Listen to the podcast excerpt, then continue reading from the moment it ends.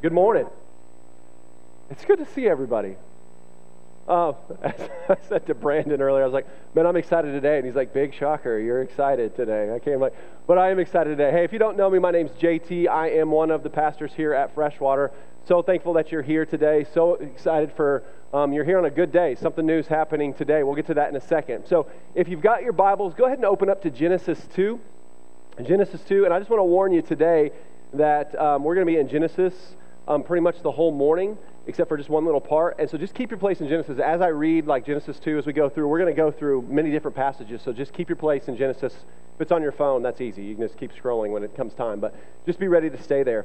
And so um, we'll get to this in a second, which I'm really pumped about. But um, one thing I want to let you guys know of uh, I've heard from quite a few people that um, they kind of miss having places to serve in the church. Because that's one thing that we're really big at. We want to be man just love jesus and glorify god and have be filled up in this church so that we can go outside of these walls.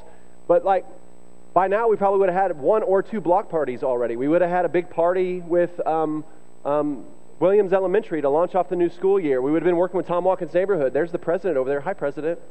How you doing prez uh, president of Tom Watkins Neighborhood. We would have done some multiple things probably with the Tom Watkins Neighborhood Association by now. And so a lot of those things have just been kind of shut down. And we're, we're talking and we're praying. I'm actually having lunch even with Corey and Dwayne today, not to call you out Corey and Dwayne, one of our, two of our deacons, about ways that we can serve, ways that we can be engaged. Um, it may not be the big block party type thing. We may figure out ways to, in smaller clumps, smaller groups, to go serve and, and do, do other things. We, we, we haven't figured it all out yet, but we're working and we're praying on that. But if you, if you have been here, maybe you've heard this already, but Tony and Emily Savage have a way we can serve now. You're not, you don't remember who they are. They're members that were at this church, and they felt God calling them to Noel, Missouri, which is about an hour and a half, hour and 45 minutes away. Noel, Missouri, because there's a huge immigrant, immigrant population there. And they felt God calling to, like, from different languages, not, ju- not just certain, like, di- lots of different immigrants. And they're going down there and they're working towards, they're working with different organizations and they're working towards opening a coffee shop, man, just to spread the love of Jesus Christ. So people that have maybe, some of them have really never heard that much about Jesus at all might hear about him for the first time. And so next Saturday, we're going to give you details later in the announcements, but next Saturday, they need people to come down there, and they've been kind of donated a, a house, and they've been donated a, like a, basically a gym, and they need help just painting. And maybe that doesn't seem like a super exciting thing, right? But like this is the mission God's called to us. Sometimes, sometimes it seems really exciting, and sometimes, man, it's picking up a paint, paint, paintbrush and helping missionaries who are giving their lives to this so they can, you can help them paint so that they can do the work of the ministry. And we're going to continue to pray for them and update you about what's going on with them. Um, we want to stay engaged. Just because they left doesn't mean they're not part of Freshwater Church. Because Freshwater Church is a part of the family of God, the bride of Christ, and we're all on the same team. And so I really just ask you to pray and think about hey, can I go next Saturday? It's from 10 to 3, I think. Again, Denny will have the details afterwards. But can I go next Saturday and just help paint to help further this ministry? This is one way, right? We, the big groups are tough.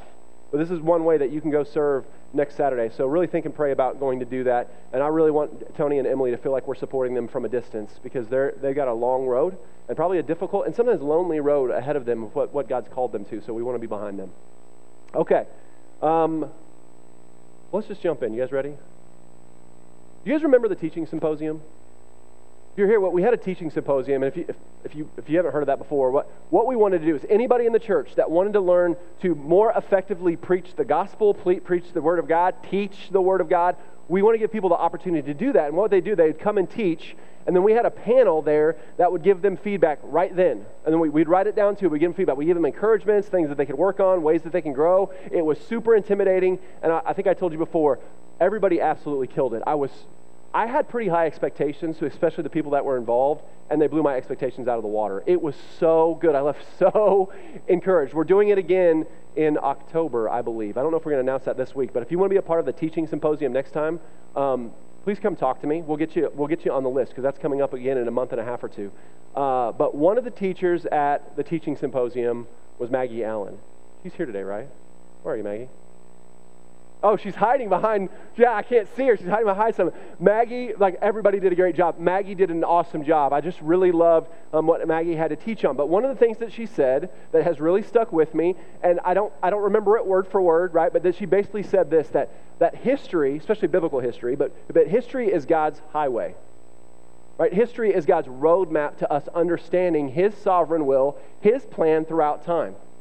And I just love that because we can't really understand who our God is and what He has done without understanding our history, what, what we've been through, where we've been, and where He has us going. I remember sitting down with my mom one time after I started kind of moving towards this pastor thing, and she kind of told me that she didn't know much about the Old Testament at all because she was, she was a New Testament Christian. She grew up in churches that were, well, with, the Old Testament was then. We have the New Testament now. And like, this is my mom. Like, uh, this is only like 10, 12 years ago. Like, it broke my heart. I'm like, what? So my mom and I started going through the Old Testament and talking about it. She read the Old Testament. We would talk about it. And she started seeing all these connections from the Old Testament to the New. And it blew her mind that God was so much bigger than she ever, she'd ever learned, than she'd ever knew. God, our God is huge. And, and the history shows us just how huge our God is, just how big his plans are. And that's why we do things like going through the book of Exodus. I love the New Testament. I spend most of my time in the New Testament, but we just got out of Romans for like seven years. And so it was time to switch it up a little bit. But what you're going to see is as we go through some Genesis stuff today and as we go through the book of Exodus, how often the New Testament is pointing back to the things that we're going to be talking about over the next few weeks in particular. Man, it really grows our knowledge and our understanding of who our God is. And so this week, as I've said before, we're starting a new series, Exodus with the tagline Kingdom to Kingdom. And you're going to find out what Kingdom to Kingdom means in a second, and I can't wait. So much time has gone into studying this and thinking about this and praying over this, and I'm, I'm ready. I'm so glad it's finally here. And um, I'm, I'm really excited, not only because if you read Exodus, you know this. This is not an exaggeration. I tend, I tend towards hyperbole, right, to exaggerate. I know. I'm working on it, right? But Exodus, without a doubt, is one of the most epic, exciting, crazy, miracle filled stories in all of the Bible. Like just these crazy things just happening again and again and again and again and again. I mean, it is just epic. And so I'm, I'm really pumped about that. I'm, I'm pumped to talk through this story and walk through this story together. But one of the other things I'm really excited about is Exodus is this beautiful roadmap throughout history that helps us understand God's redeeming plan for all of mankind that stretches all the way back to the beginning. You see it so clearly in Exodus if you have the right context, what these big things that God is doing. So here's what, here's what it's going to look like over the next few weeks. Over the next few weeks, um, we're going to talk mainly about the themes of Exodus and the covenants leading into Exodus. So we'll get into the cultural context, we'll get into more of the historical context and the author who wrote who wrote the book of Exodus and all of those stuff. So we'll, we'll get to that in just a, a few weeks. But this week, what we're going to do is we're going to lay out the major themes and then look at the history leading into this book because the history leading into this book is super important if we're going to grasp what God is really trying to teach us and show us in the book of Exodus. And so let's just start here. I just want to start with the, the main, this is the, a passage in Exodus, in Exodus 6, that really kind of defines this book. And so if you want to flip to Exodus, you can, but we're going to put it up on the screen. This is Exodus 6, 5 through 8, and the main theme of this entire book is found here. Read it with me. Moreover, I have heard the groaning of the people of Israel, whom the Egyptians hold as slaves, and I have remembered my covenant. Say therefore to the people, this is God talking to Moses, say therefore to the people of Israel, I am the Lord, and I will bring you out from under the burdens of the Egyptians, and I will deliver you from slavery to them, and I will redeem you with an outstretched arm and with great acts of judgment. I will take you to be my people, and I will be your God, and you shall know that I am the Lord your God who has brought you out from under the burdens of the Egyptians. I will bring you into the land that I swore to give, to give Abraham, to Isaac, and to Jacob, and I will give it to you for possession, for I am the Lord. Did you notice how many times God said, I will, or I, or I am? This is a book about God. This is a book about what God is going to do. He promises He will do. He is fulfilling, and all the promises that are even coming out of that, out of this book for us. This is a book so God centered. And when you get a book that is this God centered, you see amazing things happen, and we're going to see that. And so there are lots of themes running through the book of Exodus. Major ones, minor ones, I don't know. Denver and I spent a lot of time on this. How many themes did we end up with? Probably 15 that we could have done. But all of those minor themes kind of roll into the, these three major themes. So these are going to be our, our three major themes for this series covenant faithfulness, deliverance, and God's presence. I think we even got a slide for it right there. Covenant faithfulness, deliverance, and God's presence. And you see all of those in this passage that we just looked at. Right? So you flip back to that to the Exodus passage. You can see the first the first one in verse 5, that one that starts right there at the beginning where it starts with moreover. God says to them, I have remembered my covenant. Right? This is this book is a fulfillment of God's covenant. In verse 8, he didn't have it right here, but he says he goes on to say that I'm going to give you the land that I promised to, to, Abraham, to Isaac, to Jacob. That's the fulfillment of promises that God has made to his people, right? This is a book about the fulfillment of covenants. That's number 1 overall. The second major theme, which I think will be pretty obvious if you know anything about this book, is deliverance. Deliverance. God is going to de- he's going to redeem his people through deliverance. But a major thing we're going to see throughout this book is that deliverance comes through sacrifice. And what a major theme of the entire Bible deliverance through sacrifice, redemption through sacrifice. And then our third major theme in this story is God's presence. God is not only promising them deliverance through the fulfillment of his covenants, but that he will be their God. Like he will be their God. Like that we take that for granted now, don't we? Through Jesus Christ, that he's our God. But but like since Adam and Eve, there had been distance between God and his people. And he says, I'm gonna be your God, and you will be my people, and you shall truly know me. They're going to know God through the book of Exodus and what he does. They're going to know God like no one has ever known God before, before this time, except for maybe Abraham himself. And all of those themes covenant faithfulness, deliverance, and God's presence can be summed up, summed up in the tagline for our series Kingdom to Kingdom. Because the, the real story of Exodus, and by the way, just the real story of the Bible throughout all of history, if you go back and read the Bible, is that God is going to deliver us from the kingdom of man into the kingdom of heaven. From the kingdom of sin into the kingdom of God. And that's what this book is about delivering them from the kingdom of sin and man into the kingdom of God. Kingdom to kingdom. That's what this book is really about. And so, as we go through this book, we're going to talk about those themes a lot more. They're going to come up again and again and again. And we'll contrast what the kingdom of man looks like versus the kingdom of God looks like, where we'll talk about those things a lot. But if we're going to really understand this series, as I said, if we're really going to dive in, we've got to understand the history and the covenants leading into the series because they are the foundation for what Exodus is trying to say, say to us. And honestly, church, just to be clear, they're the foundation for our entire faith, for our entire faith. Because the reality is, is that promise after promise, covenant after covenant is being answered consistently in this book. Now, I keep talking about covenants. Where did those covenants come from? Where do they originate? I think I heard somebody say God. Yes. Amen. They come from God. But where do we find them? Genesis, right? We find them in the, the book of Genesis. They, they lay the groundwork for the, everything that comes after. So, what we're going to do this week is we're going to look at those covenants. We're going to go back into Genesis and we're going to look at these different covenants. And, I, and I'm telling you, if you want to understand the gospel, you need to understand these covenants. For, because, for some of you, if you've been coming to Freshwater for any amount of time, even last week, even through our biblical manhood and womanhood series through the gospel family, we've talked about some of these things. And so for some of you, it's going to be review. Some of you, it's going to be brand new information, right? But even if this is review, listen, when we talk through these covenants, do not tune me out. Because these, these are unbelievably important if you actually and truly want to be able to share the gospel with, some, with someone.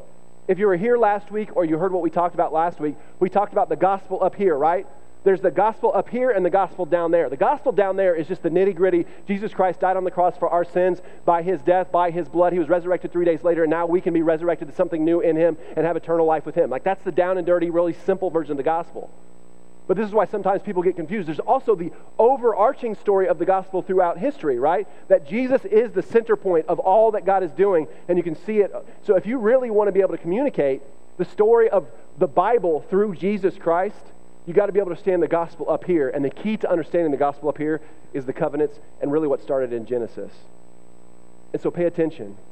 Let this stuff, if you haven't before, if you just kind of heard me preach it before, let this stuff sink into your heart. Really learn today. Really let this grow inside of you because this is the key to helping people understand, like my mom never understood, what the story of the Bible really is a story about God and his plan to deliver his people back to his kingdom. Okay, so we're going to look at three major covenants today, right at the beginning of the Bible. We're going to look at the covenant of works, the covenant of grace, and the covenant with Noah, or sometimes people call it the Noahic covenant. That's the fancy way of saying it. If you say that to me, I'll be super impressed, right? Not the covenant with Noah, the Noahic covenant. We're going to look at these, and, the, and again, these are just going to be key for us understanding um, the story of Exodus. And the next week, we're going to look at the Abrahamic covenants. So, let's just start with the first one, the covenant of works. And the Bible doesn't call it the covenant of works. That's just a name that some people have, I've given and given this covenant. And so if we're going to stand, let's just start at the beginning. I'm going to be succinct as we possibly can. But as we've talked about before, in the beginning, God created everything, right? And then He created us, His image bearers, like the, the reflection of who God is, we, the, the, the ones that really and truly give God glory. He created us. And when He created everything else and He created us and He said it was very good. Now, we talk about that all the time. It wasn't just good, it was very good. But here's the thing it was actually perfect. It was perfect. Now, can we try to picture that for a second? What that must have been like. I know we hear this story, right? But I want it, I want it to take it personal, a little bit personal. Can you imagine a, living in a world where there is no hurt, where there's no shame, where, where there's no pride getting in the way of our, our connections, where there's no fear and anxiety? How much fear and anxiety is trying to take over the world right now during COVID? So many people have talked about the highs and the lows of depression and anxiety and fear and mental stress during this time. So, no abuse and even no death because there was no sin. And we're going to see just in a second. Death is the result of sin. There's no death, there's no sin. Just a perfect relationship with God and a perfect relationship with the other, even a perfect relation, harm, harmonious relationship with nature. Can you even wrap your mind around only having joy and goodness and peace, and that's it? I think it's hard for us to even imagine what that would be like, isn't it? I think that's why so many of us have a hard time with heaven. Like, even for some of us, heaven sounds boring, right? Because we're so used to the drama and the pain and the evil and the suffering and all these things that bring us out. Like, we can't even imagine, like, God's saying, all you're going to experience is goodness and joy and pleasure forevermore. And we're like, man, that sounds boring. I can't wrap my mind around that. Like, how messed up is that? Like, we're so corrupted by sin, this world's so corrupted by sin, that we can't even imagine perfection with God where it sounds like the greatest hope that we could possibly have, because it is our greatest hope. But it's hard for us to even wrap our minds around that because things are so twisted in this world. But they, Adam and Eve, Eve had harmony with God. And as you guys know, in that perfection, God gave them one rule. We quote, we talk about this one rule a lot, this one thing a lot, but let's look at it. Look at Genesis 2. Genesis 2, verse 15. And let's read it. As we talked about last week, the gospel up here creation, fall. This is where we start learning about what the fall is going to look like. Verse 15, it says, The Lord God took the man and he put him in the Garden of Eden to work it and keep it. And the Lord God commanded the man, saying, You may surely eat of every tree of the garden, but of the tree of the knowledge of good and evil you shall not eat. For in the day that you eat of it, you shall surely die. We call this the covenant of works because there was a specific action. There was a specific work that we were, they were supposed to do, or to look at it from the negative side, that they weren't supposed to do. They were not supposed to eat fruit from that one tree. So the positive side, God's promise to them is, I've created all of this for you. Be fruitful and multiply. All the trees are you. All of this is a blessing for you. You just can't do one thing. Do not do one action. Do not do one work. Now, the word covenant is not, is not used here, right? We're going to see in the Noahic covenant and the Abrahamic covenants, it talks about covenant all the time. The word covenant's not used here, so some people don't like to use the word covenant for covenant of works. But listen, the Bible calls this a covenant. In Hosea 6 7, the prophet Hosea talks about how Adam and Eve broke their covenant with God. This is a covenant, a covenant with God. And so, why do we call it a covenant? Well, what, is it, what does even a covenant mean? Do you know?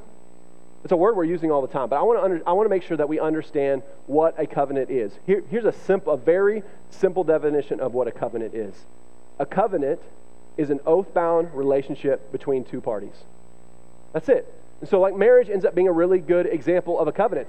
This is not a contract. A contract is you do what you're supposed to do, I'll do what I'm supposed to do, and if, if you don't do what you're supposed to do, then I can break the contract. This is not based off of responsibility, this is based off relationship. Do you see the difference? Now, do responsibilities come within relationships? Yeah, like within marriage. Like if you commit adultery against them, like that can potentially break the covenant. God doesn't want that to break the covenant, but it can. Right? This is oath bound relationship. I'm committing my life in this. I'm committing I'm committing to this relationship, not just the actions, although actions are involved. Oath bound relationship between two parties. But there's also a divine covenant. Still a covenant, but it's a covenant established by God. So a divine covenant is God sovereignly establishing his relationship to his creation. Listen, God's our creator. We were his idea. How everything works or doesn't work is because of him. God gets to determine what our relationship looks like. And so a divine covenant is God saying what our relationship will look in relation to him. But here's the thing about who our God is He doesn't have to do this, He binds Himself to these covenants. Right? When he makes a covenant to us, by God's own word, by who he is, he binds himself to us. Now, most of the time, we have a part in those covenants also. Listen, not always. We're going to see one of the covenants today. We don't have a part to play in one of the covenants. God just makes a promise. But most of the time, there's a side for us too, that we are to keep our side of the covenant as God keeps his side of the covenant. And what we're going to see throughout Genesis, throughout Exodus, through the whole story of the Bible is that God always keeps his promises. God always keeps his side of the covenant. Throughout history, over time, the question is do we keep our side of the covenant? No. Almost never. Over the long term, do we see mankind reciprocate the kind of faithfulness that God is showing to us by binding himself and never breaking any covenant, any promise he's ever made. So, back to our point for today the covenant of works. Did Adam and Eve keep their covenant, this covenant of works with God, their side of things? No. Right? This is the fall. When we talk about creation, fall, redemption, restoration that we talked about last week, this is the fall. They ate the fruit and brought sin into the world and fractured everything. Namely, they fractured their relationship with God and their relationship with each other, but they fractured every way, everything. And so You've heard me talk about this before you've been coming here, but I want us to, I want us to just sit in this for a second again. What was basically the first thing that Adam and Eve did, or the first thing they noticed after they broke this covenant? That they were naked. So often in Scripture, nakedness and shame are connected. And does that make sense? How many of us have had that dream where we're standing naked in front of the class giving a presentation? And we're horrified but can you imagine a world where everybody was naked and you didn't think twice about it?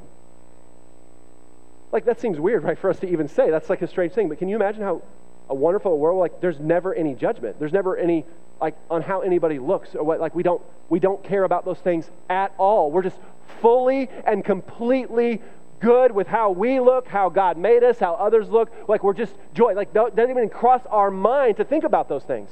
What a beautiful thing that would be. No shame. And after they, they try to cover themselves with leaves, what's the second thing that they did? They ran and hid from God. Again, I think this is something that we skip over, but can you think about how tragic this is? They've never known shame. They've never wanted anything but to be in God's presence because He is wholeness, He is joy, He is peace.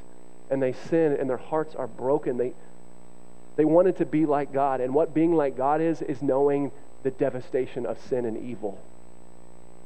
That's what being God is, knowing the pain that comes with evil and sin. And they now know this. And so, for the first time ever, they cover themselves. They're ashamed. And they try to run from, them, from their Creator who gave them everything good. People try to say sometimes that the Bible isn't relevant anymore. This is the very first story. Do you ever try to run and hide from your shame? Do you ever try to use addiction or entertainment or busyness just to cover up the things that are in your heart that you know you need to deal with that you're ashamed for, but you just kind of run from for a time because you don't want to think? You, you run from your shame, you try to cover it. You ever had a time in your life where you just felt like you didn't deserve what God is giving you, or you just you just felt too too wrong to be in God's presence, so you just avoided God. You ran away from God. When God's begging you in Scripture, come to me. I'm your peace. I'll forgive. I love you, yet we run. You think we're that different than Adam and Eve? Church, this is still tragic. Especially after we went through Romans, if you know what God's saying, God's saying, Come. I know what you've done, but come. I'll forgive. I love. Like death is out there, life is here. Come. And that's what Adam and Eve, they had life, that they chose death, and so they're trying to run from their God. It's tragic. It's just tragic. And we do the same today. So as they ran, God begins to lay out the consequences of their sin. But I just want us to see, you see in, Gen- in Genesis 3, God lays out the consequences of sin for men. He lays out the consequences of sin for women. There's, there's consequences because evil's now in the world. There is a, the curse of sin.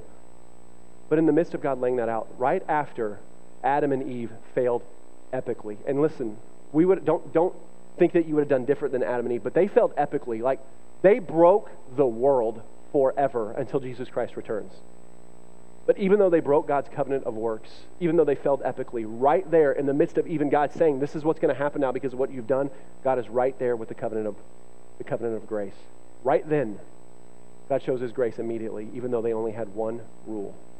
And that's in Genesis 3. Look at Genesis 3, verse 15. Genesis 3:15. This is God talking to Satan, the consequences to him for doing this, for tempting Adam and Eve. I will put enmity between you and the woman, and between your offspring and her offspring. He shall bruise your head, and you shall bruise his heel. Many people call this the proto evangelium. And that's just a big fancy word saying, meaning the first announcement of the gospel. God is telling Satan here, and listen, people want to say, well, this is just a snake, which I don't know why people would be convinced it was a talking snake, but, but anyway, people say this is just a snake. But listen, Scripture calls Satan the great serpent. Scripture calls Satan a snake. Revelation refers to Satan as the great serpent over and over. So Scripture calls Satan a snake. We know that this is Satan. The intention was this for this to be a Satan, and Scripture interprets this as Satan. So in this moment, God comes to Satan, and he says, a son of Eve is going to come. And yes, Satan, you may bruise his heel. You may do some damage, but he is going to bruise your head. He's going to do far more damage to you than you do to him. Church, this points to the day that Jesus Christ is going to die on the cross. Was that a tragic event? Yes. Was it a terrible thing? Yes, Jesus was harmed. Jesus was hurt. Jesus was tortured. Jesus was killed. But Jesus did not stay dead. And so, yes, Jesus was hurt on that day, but Satan was hurt much worse because on that day, Jesus conquered the power of Satan, sin and death.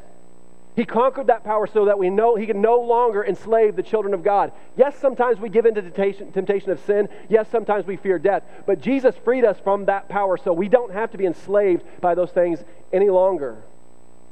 And then one day Jesus is going to come and completely undo that curse. But until that day, right now, he's delivered us from the power this is God right from the beginning, promising a son that is going to come and undo this curse. And then through the rest of Scripture, we see these whispers or these blatant promises of a son that's going to come and deliver, a son that's going to come and redeem, a son that is going to come and undo. And we see it again and again and again throughout the Bible. This is the covenant of grace. Again, a covenant that plays out in the rest of the Bible. And by the way, a covenant that's still playing out today. God has partially answered this covenant, but it hasn't been fully answered. It won't be fully and completely answered until Jesus Christ returns. Now, not only did that happen, but within this covenant, within this story, within this moment, in Genesis 3:21, God does something beautiful. God gave Adam and Eve garments of animal skin to clothe them. Now, this is something that we might just pass over and think, oh, that's nice, or that God did this for them. But remember, b- before this moment, before this happened, there was no death. And there was no shame. Death and shame didn't exist. Yet in this moment, God sees their shame. He sees the shame and what they feel in their nakedness as the result of their sin, and God sacrifices an animal to cover that shame. As far as we know, this is the first time death has occurred, and God uses this death to cover the shame of their sin. Again, that might seem like a coincidence, but God said the penalty of sin is death in the covenant of works. That's what death, that's what sin deserves. So from this moment on, when there's a sacrifice of this animal to cover the shame of their sin, we consistently see that sacrifice must occur to cover our shame. Sacrifice must occur to cover our sin because the penalty of sin is death. So either God is going to take us, uh, we are going to die for our sin, or there's going to be a substitute to cover our sin, to cover our shame. We see this play out with Cain and Abel right after this, where Abel brings a sacrifice, and that is pleasing to God. We'll see it in the story of Exodus. We see it in so many other stories, but in particular for today, I'm going to stay focused. We see a need for sacrifice play out in the next, in the last major covenant that we want to talk about today, the Noahic covenant, the covenant with Noah. So let's this we got to paint a little bit of a picture for us to really grasp the covenant with Noah. I think some of us know that story. We want to make sure we're all on the same page. So flip over to Genesis chapter 6. Genesis chapter 6. And we're going to see kind of the beginnings of this story, what was going on. We're going to start reading in verse 5, and we'll read through verse 10. Genesis 6, 5 through 10. the Lord saw that the wickedness of man was great in the earth, and that every intention of the thoughts of his heart was only evil continually. That's a really important part to understanding the rest of this story, right? Because this is one of the toughest stories in the Bible. Like we're getting to the flood, right? But I didn't say God didn't say here that sin was running rampant, that sin was bad. He's saying that all the intentions of every man's heart was only sin continually. Church, this is what we see when God does not restrain evil. The law hadn't come yet. The Abrahamic covenants hadn't come yet. Moses hadn't come yet. David hadn't come yet. All of God's promises hadn't rolled out yet. And so God wasn't there in the same way to restrain evil. And when God's not there to restrain evil like he has for us through Christ, look at what the result is. Your enemy is powerful. The temptation to sin is powerful. The temptation to give into evil is powerful. And what God is saying is in this moment, all the intentions of everyone's heart was only evil all the time. That's the context. For this story to make any sense, you've got to understand the context of what was happening in the world at the time of Noah. Keep reading in verse 6. And the Lord regretted that he had made man on the earth, and it grieved him to his heart. So the Lord said, I will blot out man, whom I have created from the face of the land, man and animals and creeping things and birds of the heavens, for I am sorry that I have made them. But Noah found favor in the eyes of the Lord. These are the generations of Noah. Noah was a righteous man, blameless in his generation. Noah walked with God, and Noah had three sons Shem, Ham, and Japheth. So, God sees the evil. He regrets that he made the earth. There's one man, one man's family that seems to follow God that seems to seek righteousness, that seems to do what God has asked them to do. Sin is this rampant.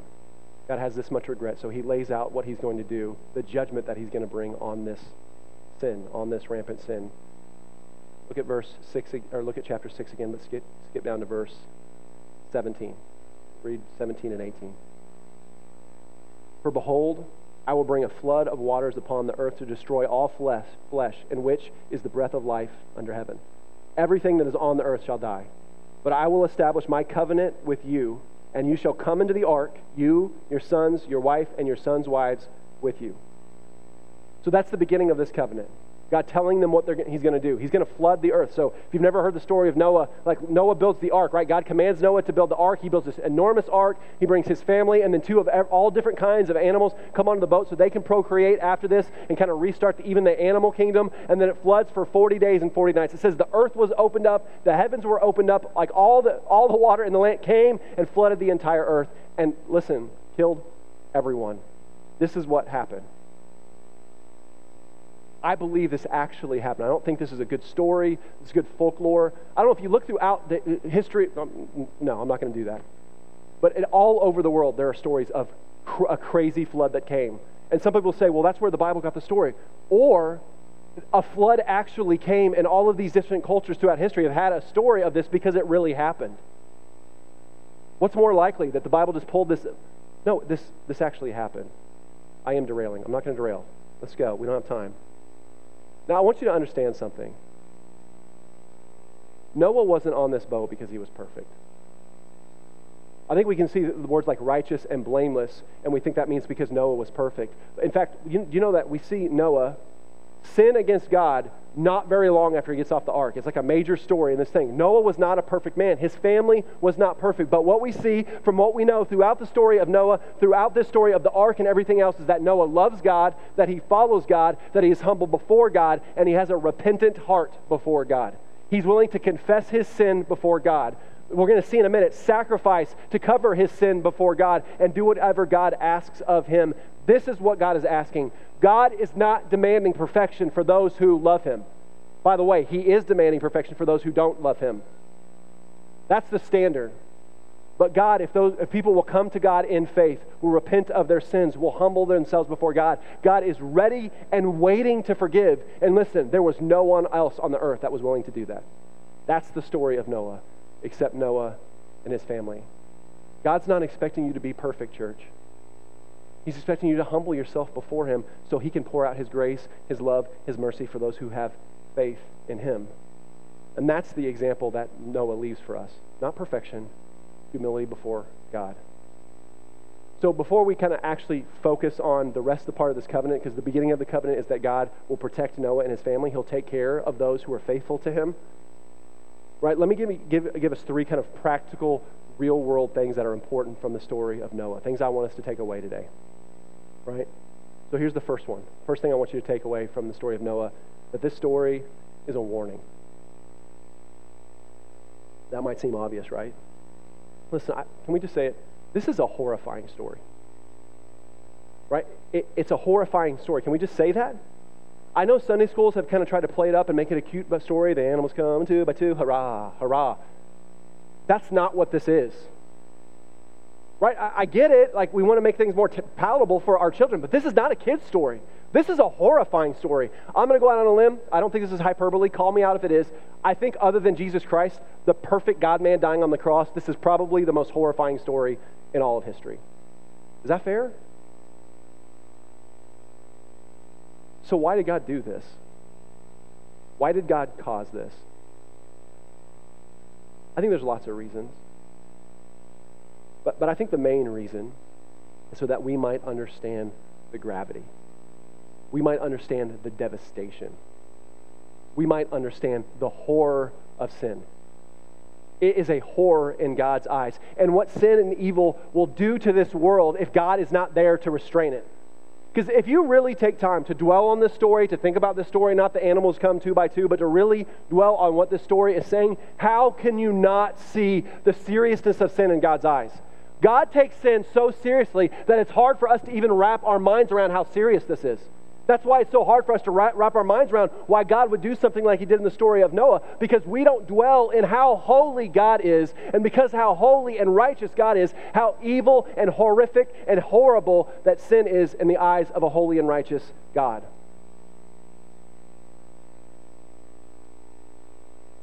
This helps us see sin for what it truly is cosmic treason against a holy and righteous God.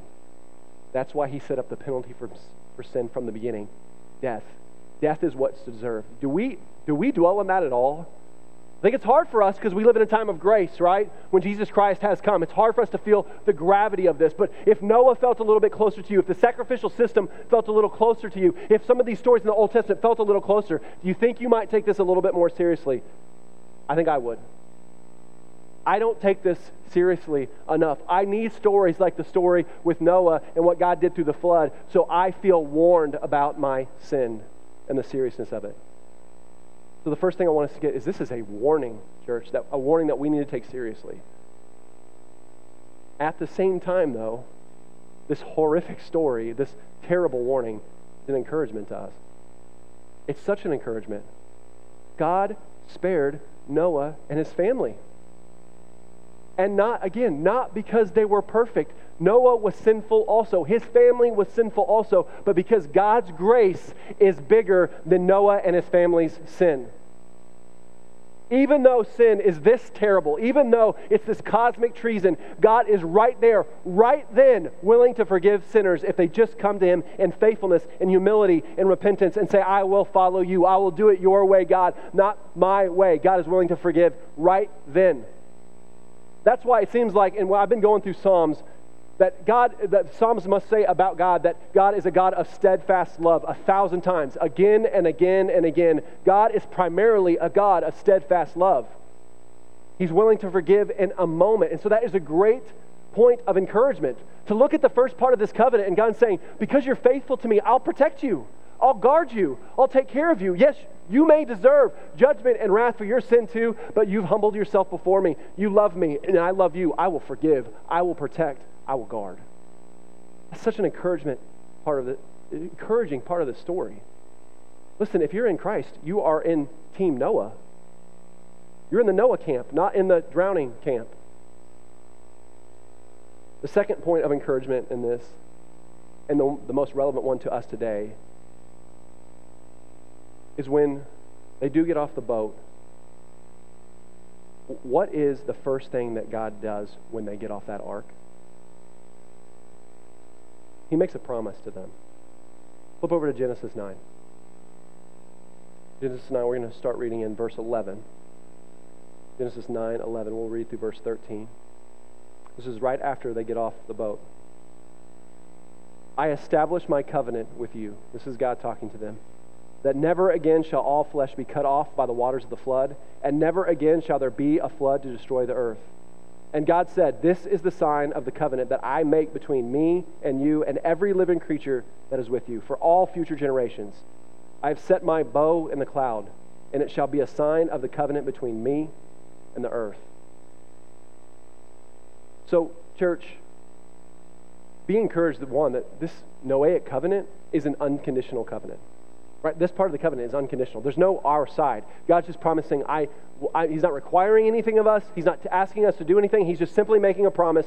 I'll never do this again. I'll never bring the flood like this again. I'll never wipe out humanity like this again. And not only that, I'm going to put the rainbow in the sky so that every time it rains, you know that I'm not coming for you like this again. I'm not, I'm not going to let this happen again. Church, oh, I know we see rainbows in the sky. It's like, oh, it's a rainbow. Man, we need to be reminded of what that rainbow really means. God's faithfulness to us who love him, and even his faithfulness to those who don't love him, his grace and his mercy, because he's saying, I'm not going to do this again. We've seen when it comes to rampant, unrepentant sin that this is what's deserved. But God says, I'm going to restrain my judgment and not do it like this again. So be encouraged, not only that God's promising that he'll never do this again, but that, again, the first part of the covenant, he protects those who love him. Thank God that the flood shows us the cataclysmic, and that is the a perfect word for what happened on the world. That, that the flood shows us the cataclysmic consequences for sin, the absolute horror of it in God's sight. Yet it shows us that no matter what the reality of our sin is, God wants to protect us, guard us, give us grace, and forgive us if we love and follow Him. So, the second thing I want us to get from the story of the flood of Noah is that through this covenant we should be encouraged. We can be encouraged. Our God is faithful and he forgives. The last thing I want us to get from this story within the Noahic covenant is what it foreshadows. Now, what do I mean by that? What it foreshadows? The flood was the judgment of God on the world. And the judgment came. And then the waters receded. We talked about the first thing that God does, but do you know what the first thing that Noah did? when he got off the boat? He built an altar, he sacrificed to God, and he worshiped. He makes a sacrifice before God, showing us once again that redemption, that deliverance from judgment and wrath comes through sacrifice. This will play out in virtually every book, all the way through the rest of the Bible. Noah escaping God's terrible wrath and judgment for sin, again, was not about his perfection, but his willingness to faithfully repent and humble himself before God. As always, as we'll see in the covenants next week, it is about faith and God's willingness to forgive sin and when atonement is made through sacrifice and through, through humility. So this foreshadows a day, right? Can you see the day this is foreshadowing? It's foreshadowing a day when the one and true, the pure sacrifice would come. The once and for all sacrifice that would come and atone for all sin, for all time, for anyone who had had faith. Right? That God's, God's ultimate judgment is going to come. God's ultimate judgment is deserved, but there is a once and for all sacrifice that if we trust in, if we believe in, we don't have to continually make sacrifices to try to be okay between us and God, to have peace with God. That Jesus Christ came and was a sacrifice himself. All of this is pointing to the day of the promise in Genesis 3 the Son that will come and bring redemption through sacrifice. And then the story of Noah, Noah also points to ultimate judgment for sin and sinners. Do you hear that? We're talking about God's grace, but it's also pointing to an ultimate judgment for sin and sinners. We see clearly from the story what God thinks of rampant, unrepentant sin and what is deserved for that.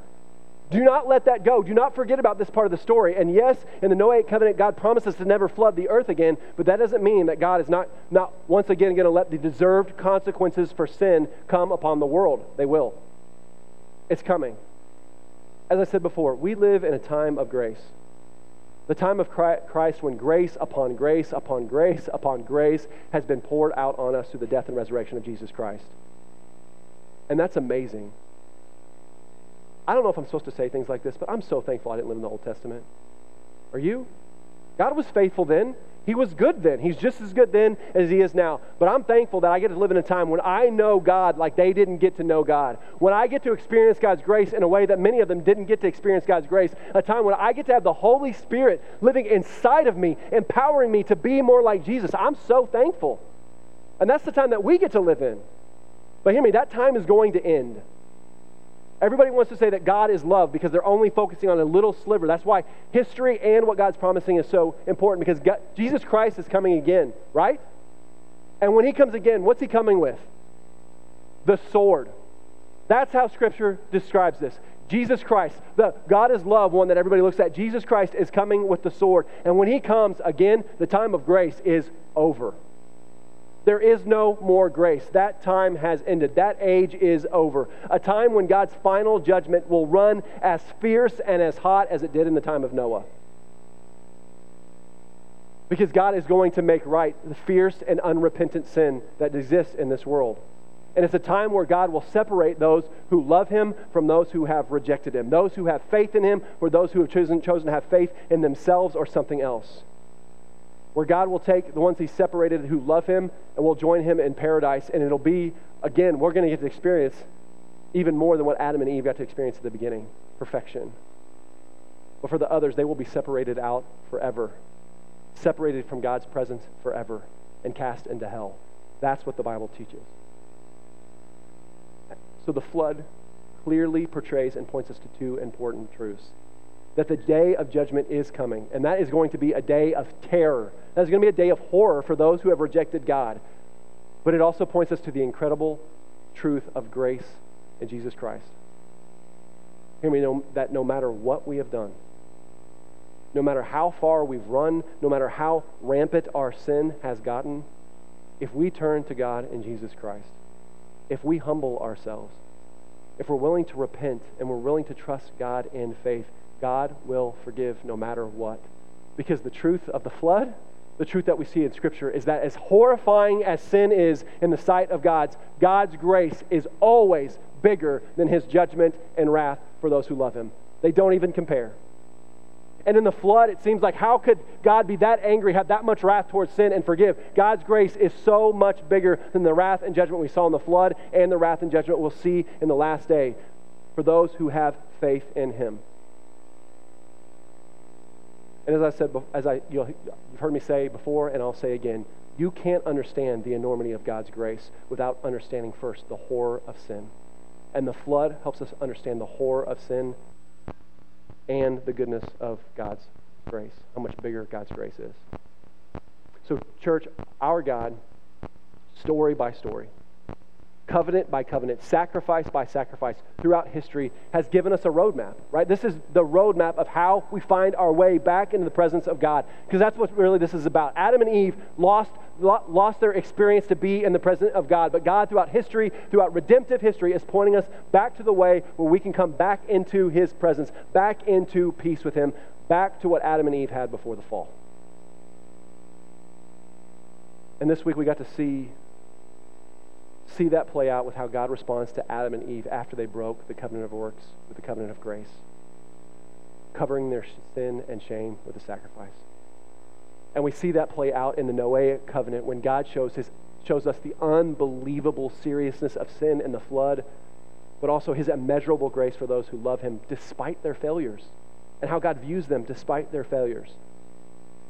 And throughout history, we see God paving the way for his people Listen, I want us to think his people, his beloved children. That's who you are. Not some sinner that he puts up with, right? His beloved children. And how he is going to deliver us from the kingdom of sin, from the kingdom of man, into the kingdom of heaven, into the kingdom of high, uh, Christ, into the kingdom of perfection. That's where God is leading this whole story. And that's what it's leading us into the book of Exodus. So come back next week because, in my opinion, next week we're going to look at some of the greatest promises that God ever made. I just love them and what they say. And how so many of those promises, even though they're promised all the way back at the very beginning, not only point to Christ, but how God is going to use or how God is going to fulfill those covenants through us, through sinful people like you and me. Come back next week and let's dive into the history and see the plan of God's redemptive, see the plan of God's redemption throughout history. Let's pray.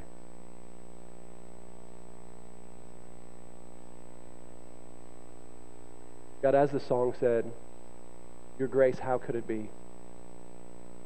Peace and grace, how could it be? God, I'm so thankful that you cared enough to share your words with us, to show us who you are. That you're a God of holy and righteous, yet you still want us to know you to experience you. And even though we're sinful, even though sin is that horrifying in your sight, you still wanted to make a way that we could come back to you, that we could be forgiven, that we could experience your grace, your mercy, your peace. And so, God, no matter where we came from today, whether we're whether there's people in this room that aren't believers or aren't sure they're believers, or whether there's people in, that came in today that, that needed, to, needed to remember that who you are, God, I pray that we'd help to lay it all down at your feet, all down at the cross. Help us to feel the weight of our sin.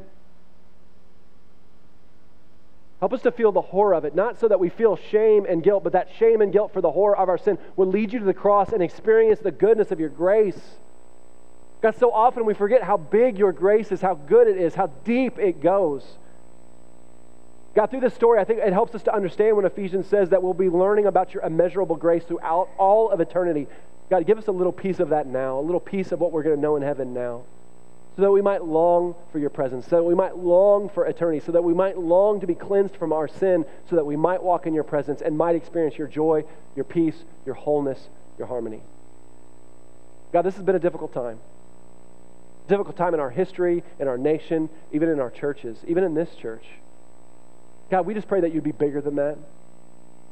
You, you've shown us how big you are through your covenants, through your plan, through history. God, I pray that we could hold on desperately to that. And when we are struggling, that we would run to you, whether that's sin, whether that's depression, anxiety, fear, apathy, that we would just run to you. God, just show us how big you are, how good you are, and how beloved we are to you. Thank you for your promises in that even though we break them, you never break them. Thank, for, thank you, God, for your faithfulness and steadfast love. Help us to be faithful in return. In Jesus' name we pray. Amen.